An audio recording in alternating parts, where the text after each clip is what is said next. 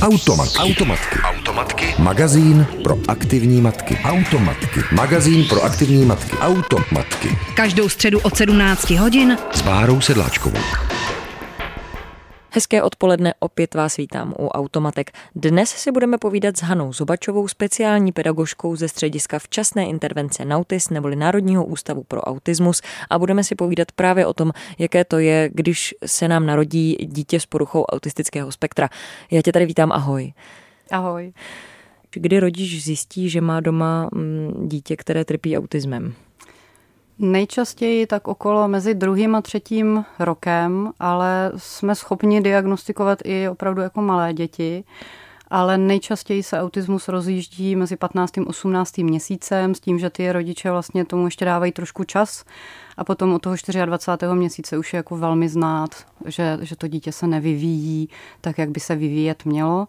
A samozřejmě závisí na tom, eh, jaký druh autismu to dítě má. Pokud je to třeba dítě s Aspergerovým syndromem, které nemá zas až tak výrazné problémové chování, tak tam ta diagnostika může jít třeba až k pátému, šestému roku. A nebo se to dítě, pokud trošku uteče té diagnostice, tak se může dostat až třeba do, do puberty, až ke 12., 13., 15. roku. Ale to už se teď tak často neděje. To se stávalo dřív, protože ta diagnostika nebyla tak rozšířená a o autismu se tolik nevědělo, takže teď k nám přichází hodně dospělých lidí, kteří se vlastně nechají zpětně diagnostikovat autismus, ale my se setkáváme, nebo hodně už teďka diagnostikujeme u těch opravdu malých dětí. Co jsou ty projevy úplně u těch miminek? U miminek eh, právě tam je to takové jako složité, protože eh, dost často ty projevy vykazují i děti zdravé. Mm, nevím, třeba jsou extrémně hodné nebo naopak jsou extrémně plačtivé. Jsou to děti, které nechtějí jíst, děti, které nechtějí spát nebo mají převrácený režim, to znamená, spí, spí přes den a v noci potom, potom nespí. Eh, jsou to děti, které se třeba jako extrémně zajímají o jednu věc, nemusí to být ani hračka, a, ale e, některé děti e, to vývojově vlastně doženou a stanou se z nich, abych tak řekla v uvozovkách, děti zdravé. A u některých dětí, u kterých se tyhle ty problémy kumulují, tak si potom v tom 15., 18., někdy i třeba 12. měsíci řekneme, že tohle to všechno Eh, byly jednotlivé položky, které sečteno, podtrženo, potom, potom znamenají poruchu autistického spektra, ale neznamená to, že když je dítě extrémně hodné a leží v postýlce, že to nutně musí být dítě s poruchou autistického spektra. Těch věcí tam musí být víc, aby jsme to mohli říct, že, že to dítě je opravdu jako malý autista takzvaně. Takže eh, na nějaké speciálnější vyšetření nás pošle pediatr, pokud má podezření. No, to je v ideálním případě. Pošle pediatr. Mně se dost často stává, že rodiče vlastně chodí za, za lékaři nebo za pediatrem a řekne, mně se něco nezdá, mně to přijde takové jako zvláštní ten jeho vývoj. A pediatr řekne, a je to kluk, to nevadí, on z toho vyroste, no tak bože, tak nemluví, teď jako, se nic neděje, tak on to dožene. Což je právě to, že některé děti to opravdu doženou a některé děti třeba ve dvou, ve dvou a půl letech nemluví nebo nemají tak bohatou slovní zásobu a potom se takzvaně nakopnou a všechno to doženou. Ale pak jsou děti, u kterých už takhle ty rodiče vlastně opravdu třeba od 12. měsíce jako signalizují, že s tím dítětem není něco v pořádku a ten pediatr jim pořád říká, jako dává takovou tu falešnou naději a teď se nic neděje a nic se neděje a nic se neděje a najednou jsou dítěti tři, čtyři roky my přijdeme na to, že je nějaký problém a najednou se začne řešit, kam s tím dítětem do školky, a nebo se stává, že i to dítě třeba nastoupí do běžného kolektivu a tam se teprve vyloupnou ty problémy, protože rodiče a rodina jsou doma schopni s tím dítětem řešit ty problémy. Ale jakmile se dítě dostane do 30 členého kolektivu, tak eh, tam ty problémy už prostě jako ta, ta učitelka není schopná zvládnout, když to má prostě dalších 28, 29 dětí, tak, tak to, že dítě neposlouchá a nejí a nebo v úvozovkách neposlouchá, nekomunikuje, nerozumí, tak tam už je to prostě obrovský problém. Když jsou ty, ty děti s vážnou poruchou, eh, jako jsme mohli vidět v dokumentu Děti úplňku, tahle ta porucha se projevuje stejně jako běžné poruchy autistického spektra když jsou děti potom agresivní? Eh, mohou být děti, které začnou s agresí a nějakým způsobem z ní jako vyrostou nebo nějakým způsobem ten, tenhle ten přístup tohleto vydobývání si odloží. Častěji jsou ty děti jako s menšími problémy a hlavně to, že ke mně přijde tříleté dítě a bouchne mě, tak je vlastně něco normálního. To dělají prostě běžné tříleté děti.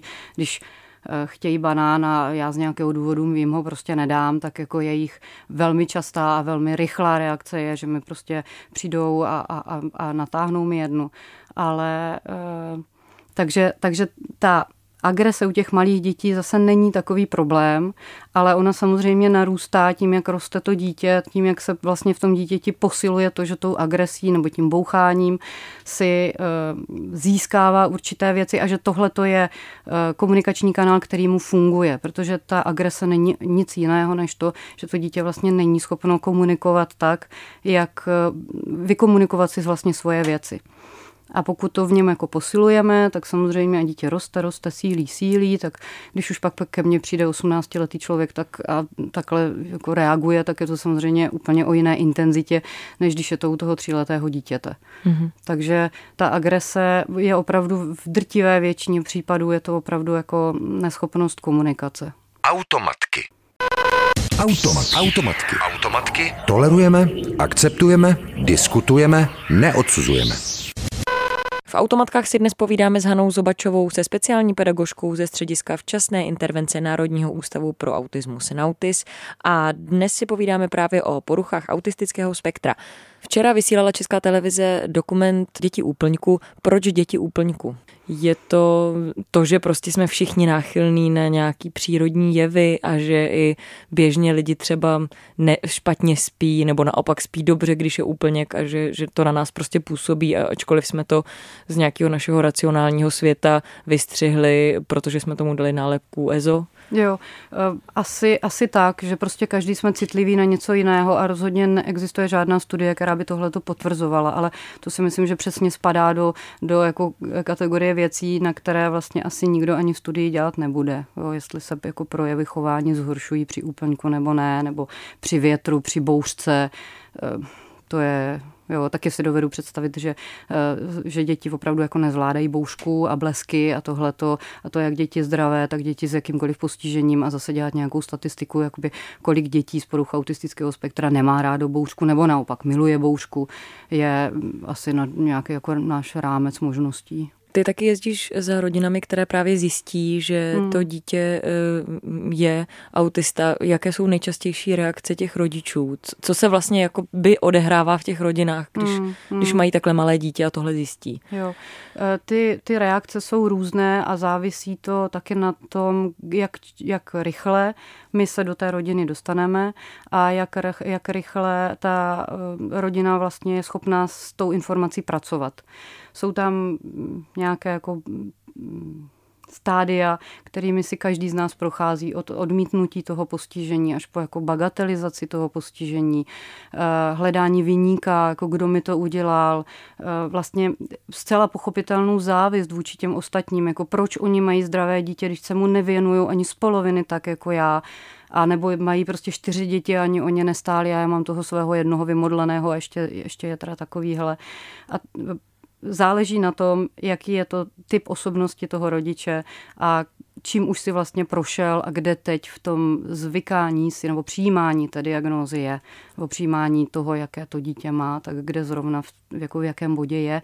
A je taky rozdíl, může být rodina, kde je tatínek i maminka a vlastně oba dva jsou v, v jiné fázi. Jo? Zatímco maminka prostě pláče a pláče a pláče, tak tatínek už se to snaží třeba nějak racionálně zpracovat a už hledá metody pro to dítě. A nebo je to naopak, jo? že ty tatínkové to jako popírají, že prostě nic se neděje a že ta máma je taková, jako je tady s ním pořád, tak je taková jako přicitlivěla na to, že to dítě reaguje, nereaguje, dělá, nedělá a naopak ta maminka vlastně jako říká, něco není dobře a začíná hledat nějaké metody a začíná hledat někoho, nějaké specialisty, který, kteří by jí pomohli se někam hnout, nebo to aspoň pojmenovat tu diagnózu, což je často pro ty rodiče hrozně důležité, byť to pro práci s tím dítětem jako takovou vlastně není až tak důležité, ale pro ty rodiče je to samozřejmě důležité, protože oni si tam často pojmenují to, že my neselháváme ve výchově, my máme prostě dítě, které opravdu vykazuje nějaké postižení a není to o tom, že máme to nevychované dítě. A, mm-hmm. a to potřebují k tomu, aby se sklidnili a pak byli schopni s tím dítětem pracovat. Co jsou ty první rady, které dáváš? Eh, co se má s těmi dětmi dělat? Jaký režim udržovat? Mm. Co, co je ten základ? Mm. Uh, co já rodičům hodně takhle na začátku říkám je, nechte si čas a prostě si na to fakt jako zvykněte. Dopřejte si čas na to, abyste se vyplakali, protože je to hrozně důležité. Ve chvíli, kdy bude smířený a klidný rodič, tak bude daleko smířenější a klidnější dítě. Není to tak, že by to tak bylo vždycky, ale je daleko větší pravděpodobnost, že to dítě začne nějakým způsobem fungovat a my mu jsme schopni daleko lépe pomoct když má doma zázemí, které nějakým způsobem funguje a ta maminka, ten tatínek si to fakt jako opláčou v sobě a, a vyvstekají, vydupou, vyřvou si, že se jim prostě tohle to stalo, smíří se s tím, nebo aspoň do určité míry se s tím smíří a pak vlastně nastupují nějaké jako metody, které my tomu dítěti nabízíme a je to, je to velmi individuální a závisí strašně na typu toho autismu, na to, jak se dítě projevuje, jaké má ta rodina problémy. Když já přijíždím do rodiny, tak často eh, se mnou rodiče chtějí řešit problémy třeba mm, s odstraňováním pleny nebo hygiena, oblékání a tak dále. A já, co se jim snažím často říct, je, že všechno začíná a končí u komunikace když rozvineme u toho dítěte komunikaci, tak eh, budeme potom úspěšnější, nebo je daleko větší předpoklad toho, že budeme úspěšnější i v té sebeobslužce, protože to tomu dítěti vysvětlíme, budeme schopni na něho mluvit tak, aby ono nám rozumělo. A stává se tedy, že tam není žádný posun i přesto, že se člověk nekonečně snaží? Eh, děti všechny děti se, se posouvají. To tak prostě je. Samozřejmě může docházet k nějakým regresům, ale řekněme, že jako drtivá většina těch dětí se posouvá a nějakým způsobem se zlepšuje, ale pak tak, jak je to u nás, dojdeme určitého vrcholu. Prostě dojdeme k 25. ke 30. roku, tam je nějaký jako vrchol, řekněme, a potom e, začínáme stagnovat, nebo ty posuny už nejsou tak velké a samozřejmě čím jsme starší, tak ty naše fyzické síly nás opouštějí a naše motorické eh, a jakékoliv jiné schopnosti pomaličku uvadají a upadají. Tak stejně tak je to vlastně i s těmi, s těmi eh, dětmi nebo lidmi z poruchou autistického spektra, že oni se vlastně vyvíjejí a neustále stoupají a zdokonalují se, každé v jiné rychlosti samozřejmě, ale pak dojdou k nějakému svému vrcholu, a začnou, začnou jako padat zase níž, takže nedá se absolutně říct, že jestli si dítě, nebo já nedokážu říct, jestli si dítě, když přijedu do rodiny, bude schopno za pět let zavázat kaničky. Samozřejmě já nedokážu ani říct, nebo stoprocentně říct, jestli to dítě bude schopné chodit do takové a takové školy, takové, jestli vystuduje tu a tu školu, jestli založí rodinu, jestli bude samostatné. To, to je prostě ten vývoj může být, může být tak raketový, anebo nebo tak minimální, ale to já nejsem schopna říct, nejsem diagnostik, nejsem psycholog, nejsem doktor a vlastně nikdo to není schopen říct, protože strašně záleží na rodině, na osobnosti toho dítěte, jestli je to dítě jako pasivní nebo aktivní, nebo dítě, které je takové jako spíš smutné a depresivní, řekněme, nebo dítě, které třeba naopak neúspěch ho vlastně táhne dopředu a jak my k němu přistupujeme a co zvolíme za metody, co mu všechno nabídneme, jakou školku potká, jakou školu potká, jaké pedagogy potká, kamarády. To, to prostě se nedá dopředu říct, jak to dítě bude vypadat a co bude umět nebo nebude umět. Vždycky je dobré, a to je taky věc, kterou rodičům dávám, eh, dávat si cíle, které, na které vidím nedávat si cíle, ne, netrápit se, byť tomu strašně rozumím, ale netrápit se ve čtyřech letech, jestli moje dítě bude sobě, sobě stačné, jestli založí rodinu, ale říct si ve čtyřech letech, jestli moje dítě bude schopné chodit do školky a ne a udělat pro to maximum, nebo jestli zase záleží na tom, jak na tom to dítě v těch čtyřech letech je. Automatky. Automatky. Automatky. Automatky sebou můžeš vozit v kočárku. Pust si je jako podcast kdykoliv a kdekoliv. Více na wave.cz lomeno podcasty.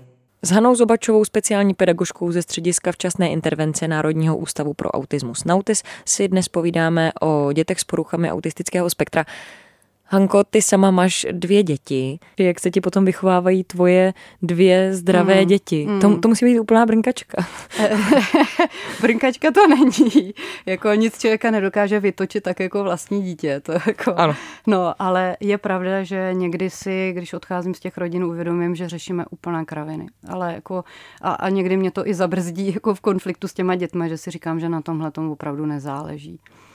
A Někdy my i ty, e, ty metody, které vlastně nabízíme těm dětem z poruchu autistického spektra, tak já je třeba i občas používám na své vlastní děti a vidím, že to funguje i na ty běžné, běžné zdravé děti že třeba, když se eh, dostávám občas do školek eh, na konzultace, do školek, kde mají zaintegrované dítě z poruchu autistického spektra, tak občas se, sta, eh, dost, nebo se střetnu s názorem, jako ale my to tady přece nebudeme zavádět kvůli jednomu, když ostatní to nepotřebují.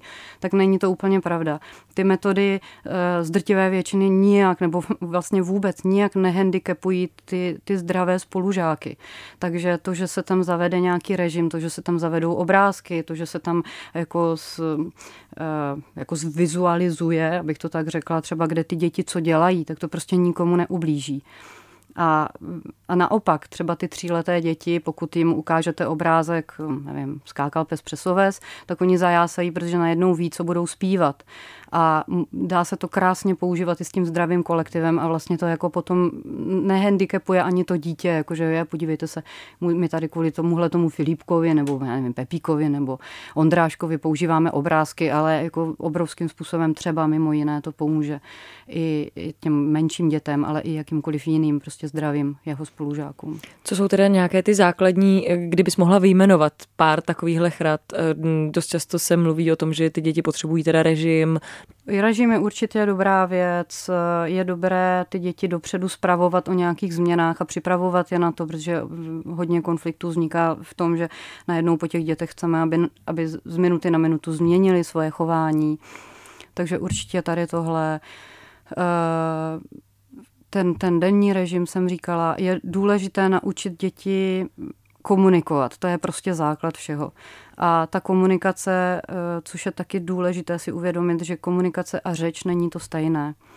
Eh, měla jsem třeba v péči, nebo mám v péči děti, které jako velmi dobře mluví a jsou schopny odvykládat všechny stanice metra od jednoho, nebo všechny stanice autobusu od konečné ke konečnou, ale vlastně si nejsou schopni říct o pití o, o jídlo, o to, že chtějí na záchod, o to, že si chtějí hrát. A pak jsou zase naopak děti, které mají deset slov, ale jsou schopny si aspoň třeba tady tyhle ty základy vykomunikovat. A z mého pohledu daleko lépe je na tomto dítě, které mluví těmi deseti slovy a je schopno si aspoň něco obstarat, než dítě, které jako mi vyjmenuje, mi řekne podle kalendáře, kdy má kdo svátek. A, takže určitě nastavit tam funkční komunikaci s tím dítětem, což může být na základě gest, na základě obrázků, na základě jednoduchých slov. Eh, co já třeba taky hodně, nebo o co hodně rodiče prosím, eh, je, aby právě neprosili, aby neučili svoje děti prosit, protože jestliže je to dítě, které třeba eh, je schopno tvořit věty na základě dvou slov, a my mu vlastně to jedno slovo obsadíme tím slovem prosím, tak mu tím strašně zužujeme eh, možnost ke komunikaci a slovo prosím nic, vlastně nic neznamená. Ale pokud neumí oslovit, neumí se podívat do očí a neumí říct aspoň třeba dej nebo eh, pojmenovat ten předmět, auto, banán, piškot, pití, tak tam slovo prosím nemá význam, protože pak prosím je všechno. Zavaš mi tkaničky, dej mi napít, eh, dej mi jíst, pojď si se mnou hrát, jsem nespokojený, něco mě bolí, všechno je prosím. A to, takhle prostě komunikace nevypadá. Ale. Což je docela další zásadní věc, o který se dost často píše na internetu, že uh, autismus je spojený s tím, co jíme, jak jíme a mm, je tam spousta rad mm, na to, mm, jakým způsobem mm, stravovat uh, lidi s těmhle poruchami. Mm. Máš s tím nějakou zkušenost, že, že to jako funguje nebo ne? Může to jít ruku v ruce a to v tom případě, kdy když nás bolí břicho, tak jsme obecně prostě špatně naladění, nebo máme problémy se zažíváním, třeba zácpu a tak dále, tak jsme prostě špatně naladění, do ničeho se nám nechce a tak dále. Takže když jako si i my zdraví, upravíme zažívání, tak můžeme se stát jako pozitivnějšími. Mm-hmm tak stejně tak to platí i u těch dětí z poruchu autistického spektra. Eh, na druhou stranu, jakoby eh, ty děti hodně často jí suché věci a mají třeba 10 potravin. Rohlík, těstovinu, rýži, eh, hranolky, řízek, a tak dále. A mají třeba opravdu jenom 10 jídel, takže ty rodiče vlastně neustále točí 10 jídel. A ve chvíli, kdy tomuhle tomu dítěti vysadíme lepek, tak je možnost, že mu prostě zůstane jenom jabko a to dítě prostě nemůže žít jenom na jablku. Nebo může, ale eh, je to prostě jako velký problém. Takže jakýkoliv dietní opatření eh, je z tohohle toho pohledu eh, já to úplně nedoporučuji, nebo říkám rodičům, ať se to opravdu dobře rozmyslí, protože záruka toho, že dojde k nějakému posunu a že to dítě opravdu jako mu bezlepková dieta pomůže nebo jakákoliv jiná dieta mu pomůže, tak ta záruka je je jako minimální. Může se samozřejmě stát, ale záruka je naprosto minimální. A ještě tomu dítěti sebereme třeba z deseti jídel osm sebereme a necháme to dítě na dvou, to prostě není k žití. Jo, to je, tam je už je potom, jako se musíme zase bavit o tom, aby to dítě mělo aspoň základní přísun nějakých vitamínů, prostě nebo něco, z čeho můžou žít. Takže je to na zvážení rodičů, ale a nej, není žádná studie, která by zase jako exaktně potvrdila to, že jestliže u dětí vysadíme ty a ty potraviny, mléko, nevím, lepek, tak prostě dojde ke zlepšení.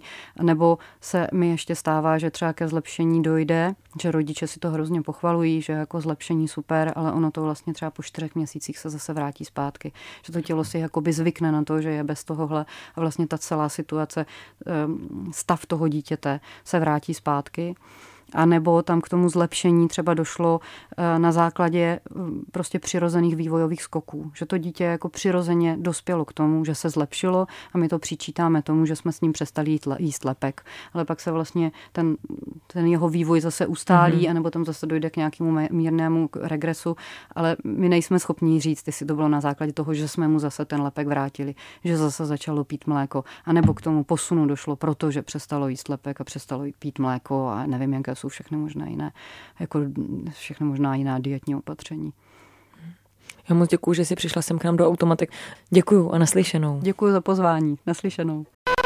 Automat. Automatky. Automatky. Magazín pro aktivní matky. Automatky. Magazín pro aktivní matky. Automatky. Každou středu od 17 hodin s Bárou Sedláčkovou.